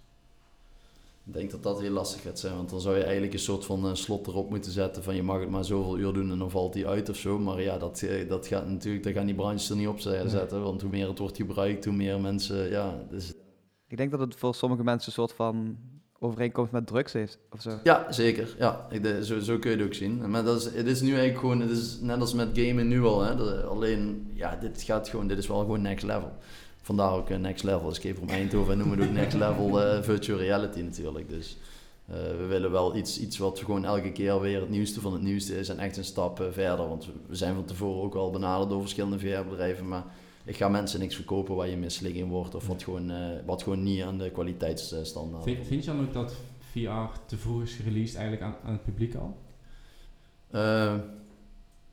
Nou, van de ene kant, nee, dat denk ik niet, maar ik denk dat het op de verkeerde manier zeg maar, bij mensen is gebracht. Dus, eh, de- eh, en, en kijk, uiteindelijk, eh, om dat allemaal te ontwikkelen en zo is natuurlijk enorm veel geld nodig. Dus je kunt niet in één keer de technologie die we nu hebben, toen al hebben ontwikkeld. Dus dat wordt wel allemaal erin gepompt. Dus het is allemaal heel logisch. Alleen ja, als je mensen op die manier bewegende dingen en zo gaat, gaat laten zien. Ja, het is, maar het is wel op zich lachen, maar je kunt er gewoon echt misselijk van worden. Eh, we hebben laatst met vrienden ook, heb die bril gewoon meegenomen en hebben we gewoon opgezet. eh, virtual reality visuals. Nou, je ging ergens staan en je zit gewoon in een soort van 3D-visuele wereld. Eh, ja, en op een gegeven moment, ja, je, je valt gewoon echt gewoon om, zeg maar, omdat je het zo dat gelooft. Dus ja, dat is wel echt heel vet. Maar ja, ja, als je het echt gaat verkopen, mensen gaan ervoor betalen en mensen worden misselijk, ja, dan, dan ga je natuurlijk een verkeerde... Dus ik denk dat we die schade wel een beetje moeten inhalen, maar eh, ik verwacht dat dat eh, nu met de nieuwe technologieën en eh, met de nieuwe games, wat er allemaal aankomt, dus ook die shooters die ik laatst had gespeeld, ja, dat kost echt 100.000 euro of zo, maar dat is ongekend, joh. De ledematen vliegen om je heen en je, je, je staat daar gewoon echt, gewoon in echt, echt mooie graphics al. Sta je daar, loop je daar rond en zie je elkaar en ja, dat is wel, dat is wel echt, het gaat wel echt hard Was aan. het gewoon een schietspel in VR? Ja, ja, was een schiet, ja, dat eh, Arizona Sunshine heet die game. Dat is echt, eh, ja, dat is, is, is echt eh, ongelooflijk realistisch. Ja, dat is wel echt ziek. Dus eh klein voorproefje waar het naartoe gaat straks dan. Ja, lachen. Echt vet. Ja. Hebben jullie wel eens VR gespeeld? Vroeg ik mij trouwens af. Ja, wel eens een VR-bril opgehaald, denk ik, of zo. Maar ik weet geen arcade of, of, of een... Nee, nooit echt spellen, maar volgens Nee. mij is er ooit een keer zo'n echt zo'n low-budget VR-bril op de markt geweest of zo. Die kun je dan echt overal krijgen. En eh, die hebben we volgens mij wel thuis gehad, maar dat was, dat was niet echt Nee, van. Dat is ook nee. echt wel een aantal jaar geleden al. Ja, ja, ja. Maar ik weet op school, want ik heb dan eh, eh, IT-opleiding gedaan. Er zat ook een, een technology tak in. Hmm. Die was heel erg op VR gefocust. ja. Maar ik heb, een, ik heb de business kant gedaan, dus ik heb er niet heel veel meegekregen. Maar soms kreeg je dan van die, ehm, ja, van die presentaties, zeg maar. Dan lieten ze de CIMA's mee bezig zijn. En dan zijn ja, studenten, technology studenten, gewoon een heel semester aan zo'n VR-ontwikkeling aan het werken. Ja. En, ja, dat is wel echt gaaf om te zien. Als dat zo snel van, de- van de grond komt. Ja, dat is, dat is echt vet. Ik heb toen die eh, ehm, VR-bril opgehad bij de opening van Durf te Vragen, waar Chris en Robin ook in zitten. Die hadden dat ook en dat was gekoppeld aan angsten. Ja. Daarom zei ik ook van eh, dat hoogtevrees. Toen kreeg je dus eh, die bril op en eh, ja, toen kreeg ik de bevestiging dat ik toch wel hoogtevrees had. Ja, ja, en die planking experience of zo, die heb je dus gedaan. Of ja, die, ja. Dat is wel heel vet en het is heel realistisch. ja. Ik zit te denken, zou het ehm, eh, bijvoorbeeld als je spreker wil worden en je, en je, en je hebt het nog nooit gedaan, dus je, want je had het planking, Ja. dus een beetje plankenkoorts, daarom leg, Ja, leg dat gaat ook. heel makkelijk. Ja, Ja? Ik zag toevallig gisteren op eh, RTL eh, Z ehm, dat er nu een aantal mensen die, zijn, eh, die hebben het idee bedacht om wereldwijd eh, via virtual reality ehm, deel te kunnen nemen aan, presen- eh, aan sprekers. Dus die, die sprekers, dat kan een heel bekend persoon zijn, die zit gewoon thuis met zo'n bril op. Die komt bij die andere mensen, die zitten in VR in, op de tribune en die zien die gast gewoon ergens uit het podium gewoon komen en zo. Dat is natuurlijk allemaal zo gemaakt, maar die gaat daar spreken. En die waren nu op zoek naar investeerders, zeg maar, die, dat, eh, ja, die dit concept eh, eh, mee uit de grond gingen timmeren. En ze zagen het niet als iets dat concurreert met sprekers die echt op locatie komen, maar iets wat er heel nieuws naast blijven staan. En ik moet zeggen, ik zie dat bij mij ook echt. Hè. Een virtual reality escape room is echt iets anders dan een echte escape room. En dat zal ook zo blijven. Ik denk voor beide zal er plaats op de markt blijven in de toekomst. Ja. Dus het gaat niet helemaal vervangen worden. In ieder geval nu, nu nog zeker niet. Zou je daar nog een nieuw bedrijf in willen starten dan? Nee, eh, ik heb, ja, eh, voor mij eh, ging vanuit de high-tech industrie naar een beetje horeca entertainment, om eens een keer helemaal iets anders te gaan doen. En dat is een beetje, beetje uit de hand gelopen. maar eh, het is niet mijn bedoeling eigenlijk om, eh, om daar nog eh, iets, iets eh, verder in te doen qua entertainment. Of we gaan ook geen uitbreidingen meer doen bij onze locatie of zo. En ook geen nieuwe VR-hal openen of die dingen. Daar zitten veel te grote spelers en andere mensen al in. En dat is ja, niet per se mijn tak van sport. Is een manier hoe je nu aan het ondernemen bent? Dus waar we in het begin over hadden, je hebt eerst die escape room helemaal opgezet. En nu ga je daar één dag in de week, blijf je daarmee aan de slag gaan. En ga je de rest van de week besteden aan je nieuwe bedrijf. Ehm, laten we zeggen drie jaar fast forward. Als dat bedrijf Modulize ook staat. Zie je het dan voor je dat je bijvoorbeeld weer dat gaat afschalen? De tijd die je daarin eh, in kwijt bent. En dat je weer een nieuw bedrijf Ja, opstart? zeker. Dat is wel, eh, dat is wel mijn eh, idee. Ja. Ja. Ja, dus je wil over een aantal jaar gewoon echt een soort van serial entrepreneur zijn die allemaal concepten heeft opgebouwd en het daarna heeft, ja, zo heeft ingericht dat het eigenlijk vanzelf loopt. Eh, ja, of eh, verkopen. Inderdaad. Ja. Ja, dat was ook mijn vraag die daarop aansluit. Van, eh, wat zijn je dromen eh, nog? En dan zo- zowel zakelijk als privé.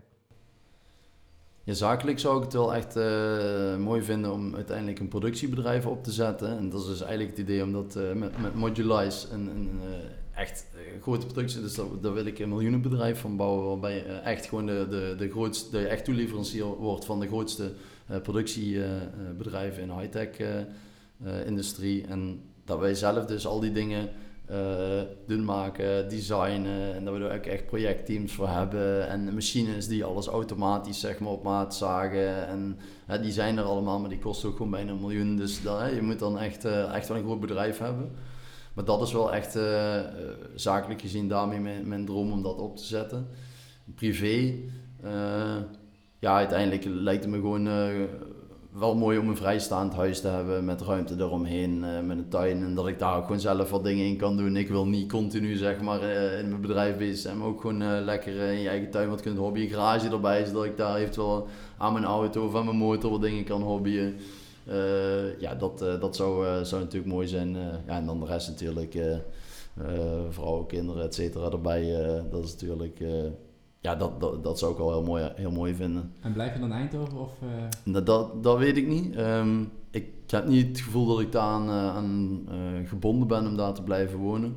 Maar ik, ik zou ook niet, niet weten waar ik wel zou willen wonen. Dus eh, dat staat, in, staat nog open. Ja. Dus, eh, Ja, we hadden net al heel even over eh, serial entrepreneur. Maar ehm, is dat ook een zakelijk einddoel? Dat is de volgende vraag. Heb je een zakelijk einddoel? Dat je denkt nee, dat... nee, nee, ik heb niet eh, per se... eh, kijk, het, het zou op die manier eh, kunnen lopen, maar het is niet per se dat dat echt nu mijn einddoel is of dat ik het op die manier wil gaan doen. Kijk, uiteindelijk is voor mij... Ja, ik vind het het belangrijkste dat ik gewoon me goed voel en dat ik dingen doe die ik leuk vind. Kijk, en uiteindelijk als dat dadelijk niet blijkt te werken met een bepaald bedrijf of je bent er klaar mee dat je het verkoopt of dat je zegt van nou, ik, ik stop ermee en ik ga toch iets anders doen. Eh, en ik begin een hoeveniersbedrijf of zo, want dat vind ik leuk. Ja, hè, maakt niet uit. Eh, dat zou ook kunnen. Dus eh, wat dat betreft staat, er, staat het gewoon open. Kortom, eigenlijk heb je gewoon te veel ideeën voor een zakelijk einddoel. Mooi omschreven, Willem. hey, heb jij nog een gouden tip voor onze luisteraars? Daar sluiten we eigenlijk altijd mee af. Ja, deze, die heb ik bedacht toen ik eventjes helemaal eigenlijk... Ehm, ja, toen het echt helemaal tegen zat, toen ik op Aruba zat, het begin was, uh, was eigenlijk eh, best wel lastig. Omdat toen heel veel dingen nog niet klaar waren, zeg maar, voor, voor de ruwbouw. En wij hadden een hele strakke planning, want ja, het vliegtuig vliegt natuurlijk wel gewoon terug als je, uh, als je het niet af hebt. Dus um, toen dacht ik de eerste dag van, ja, hoe gaan we dit in godsnaam allemaal voor elkaar krijgen? En toen is, heb ik echt eventjes een strandwandeling gemaakt. En toen heb ik een knop in mijn hoofd omgezet. En toen heb ik voor mezelf de uitspraak bedacht 99% van de keren maak je je druk om niks en die andere procent ook. ja, dat vind ik een hele mooie. ja, en dat heeft voor mij uh, eigenlijk tot nu toe uh, wel altijd gewerkt. Ik, ik vind heel vaak uh, heb je stress of denk je dat je dingen van moet en dat het allemaal en gaat het allemaal wel lukken en weet ik veel. Maar uiteindelijk komt het altijd allemaal goed. Dus ja, daar, vandaar die uitspraak. En, en zo is het ook in Aruba goed gekomen. En zo is het ook met nieuwe escape om goed te komen. En zo komt het uiteindelijk altijd goed. dus dat is wat ik wil meegeven aan, uh, aan de luisteraar. Ja, heel mooi. Wil jij hem afsluiten, Janne? Ja, bedankt voor het luisteren weer. Um, Sil ook bedankt. Mooi verhaal, denk ik. Ik denk dat we, hoe lang zijn we bezig? Anderhalf uur. Mooi gesprek hebben gevoerd. Um, zou het vet vinden als je even een reactie achterlaat. Dat kan op uh, Apple Podcast. Daar zijn we sinds kort te beluisteren. En volg ons uh, ook even op Spotify. Dan zijn wij weer helemaal happy. En dan zien we je graag volgende week weer.